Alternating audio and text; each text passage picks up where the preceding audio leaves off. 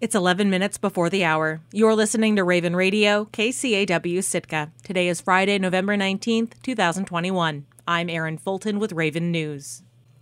Sitka reported two new coronavirus cases Wednesday, according to data from the Alaska Department of Health and Social Services.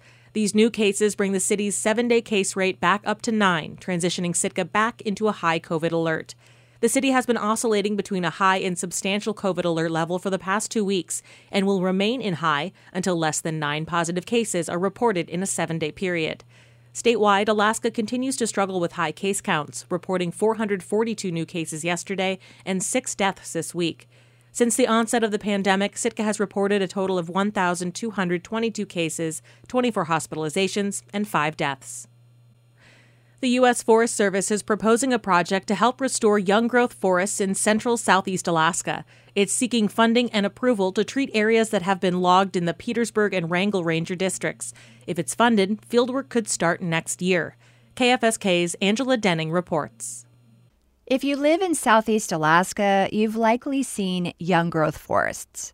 They crop up after clear cut logging. The trees are all the same age pole like with minimal low branches. Trees come in really thickly and they can fully occupy a site. Sheila Spores is a silviculturist with the U.S. Forest Service. Oftentimes, there's nothing growing in the understory. Uh, you know, it'll be very sparse and dark, and there, you know, no shrubs, no forbs, and no other little trees. Besides logging, young growth forests can occur naturally if there is a disturbance like a major blowdown.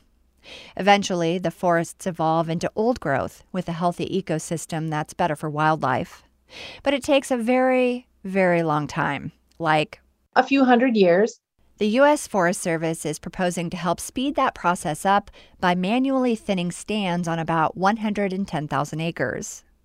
The process allows them to encourage the growth of certain species of trees. You know, yellow cedar is a slow growing species that is being impacted by yellow cedar decline. So we can go in and, and um, if we have two trees that are really good solid trees, but you have to pick one, we'll pick the yellow cedar over the other one, for example. For the most part, the cut trees would be left on the forest floor to create a natural understory. Spore says they hope to get funding to continue the work for a decade. The cost will depend on how much is approved and for how long. Most money will come through a restoration trust fund, which gets funding from tariffs on imported timber and other wood products. The Forest Service started this type of young growth restoration in the 1970s. Encouraging old growth is not only better for wildlife habitat and watersheds, but also for future logging. The thinning is actually referred to by the Forest Service as pre commercial thinning, because eventually it could be logged again. And that's a sticking point for some conservation groups, especially when some of the young growth is in roadless areas where development has been prohibited in the past. Alaska currently has a roadless exemption from the Trump administration, but the Biden administration has said it would seek to reinstate it. Our main concern uh, as SEAC is the inclusion of the inventoried roadless areas. Meredith Trainor is the executive director of the Southeast Alaska Conservation Council. She says SEAC will be keeping an eye on how the project develops. In general, I think that this is a good thing that they're doing this thinning work and that they're doing sort of what is effectively restoration work in areas that have been previously logged. Um, we just like to see the roadless areas treated separately since they have different uh, management requirements and, and sort of are just a different category of forest. It's not certain who will do the work, which usually includes people walking through the forest with chainsaws. Spore says they sometimes partner with conservation groups or tribes, but mostly they contract out to companies that specialize in it. I have to say that this work is really extremely physical and it's hard. And, you know, we don't often have large local workforce that want to do this kind of work. The Forest Service is taking input this November, and they hope to make a decision by the end of the year. If funded, the field work could start next spring or summer. In Petersburg, I'm Angela Denning. For many of us, checking the weather is a normal part of our daily routine, especially in Alaska's unpredictable climate. But where do those forecasts come from? In Elfin Cove, the answer is simple Mary Jo Lord Wild. Lord Wild is a volunteer weather observer in Elfin Cove and a recipient of the highly prized Thomas Jefferson Award. KCAW's Tosh Kimmel recently spoke with her about the award and what's kept her eye on the weather for so long. It was 1971 when Mary Jo Lord Wild stopped off in the small community of Elfin Cove to visit a friend. She'd been living off the land in the isolated Brooks Range and had no plans of staying, let alone starting a career in volunteer weather observation. But 50 years later, as one of the few year round residents in Elfin Cove and the recipient of one of the Weather Service's most prestigious awards, Lord Wild acknowledges that her life has been a little like the weather itself unpredictable. It was a bit of a winding road to get there.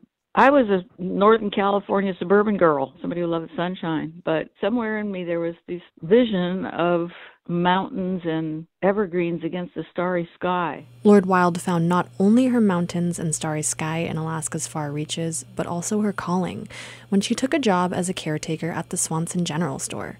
The new owners needed a caretaker, and I was needed a place to stay there then, so I was caretaking the old Swanson store and uh doing the weather observations was part of that. Then when it sold it again, the next people were not interested in the weather, so I uh, took it on then. Every day at 2:45 p.m., Lord Wild records Elfin Cove's temperature and precipitation and sends them off to the National Weather Service.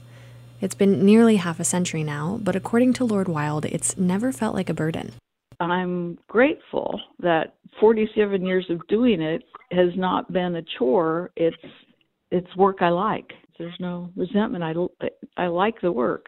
I've been lucky there. I still love getting up and going outdoors and taking a look and and uh, feeling the breeze and seeing if the otters are swimming in front of the house and and if the if that loon is still out there. It's great. I still love it. Her work, which is volunteer, isn't about awards or even recognition. In fact, most of it's done in complete isolation. But as she puts it, receiving this award reminded her that she's part of a much larger community. And the most satisfying thing about this award was, you know, I do all this work. For, well, my, I have to tell you, my husband helps too. He backs me up when I'm not there or busy or something. The, the most satisfying thing about this Jefferson Award was because I do all this work in isolation, right? I live across the bay from everybody else. I do this in isolation. But during the awards ceremony, the top people of the National Weather Service and regional directors spoke about how important this data is. It was really fun to feel tied to a bigger picture. The Thomas Jefferson Award was created by the National Weather Service in 1959 as a way to honor the most outstanding and dedicated cooperative weather observers in the country. According to Kimberly Vaughn, the observing program leader and the woman who nominated Lord Wild, it's about more than just her long years of service. It's given to observers who not only just longevity, but are taking observations with almost no interrupted um, days of data. Their data is reliable and accurate. One of the things with Mary Jo is what's important to her is to be to be doing something right. You know, I'm so excited to because only five people a year are awarded the Thomas Jefferson Award. You know, in in, in many ways, it was a a, a big honor to me to be able to submit the award and then act, and having her receive it was just absolutely you know it was it was thrilling to me now that she's been recognized for her work lord wild is not planning to rest on her laurels if it's anywhere near 2:45 p.m. in Alaska, she'll be recording weather data for Elfin Cove. Even though she only meant to stay for a visit, after nearly 5 decades, it has grown on her. It's very beautiful and uh, satisfying in many ways. Not perfect, but it's my heart home now. Reporting in Sitka, I'm Tosh Kimmel. Taking a look at the community calendar. An exhibit of E.W. Merrill photos of Tlingit watercraft is on display at Sitka National Historical Park Visitor Center through the end of November. Hours are 10 a.m. to 3 p.m., Wednesdays through Sundays, and masks are required. The deadline to sign up to sponsor a wreath for the Elks Lodge and Wreaths Across America's program to put wreaths on headstones at Sitka National Cemetery is Friday, November 26th. Cost is $15 at Orion Sporting Goods or at the Elks. Wreath placement is December 18th. Mount Edgecombe Preschool is taking orders for its wreath and garland fundraiser sale at mtedgecombepreschool.org or by calling 907 966 2675. Drive through pickup is 9 a.m. to 4 p.m., Saturday, November 27th, outside Harrigan Centennial Hall. Sealaska Heritage Institute sponsors a lecture on Friday at noon on the civil rights icon Elizabeth Peratrovich as part of a series on Southeast Alaska Native history in honor of Native American Heritage Month. All lectures will be streamed to the Sealaska Heritage YouTube channel. Sitka Fine Arts Camp's Young Performers Theater presents James and the Giant Peach, featuring elementary students at 7 p.m. Friday and Saturday, November 19th and 20th, and 2 p.m. Sunday, November 21st, in the Odess Theater. Tickets are at fineartscamp.org slash shows and at the door. Proof of vaccination for those 12 and older, and masking are required. I'm Erin Fulton, and this has been Raven News.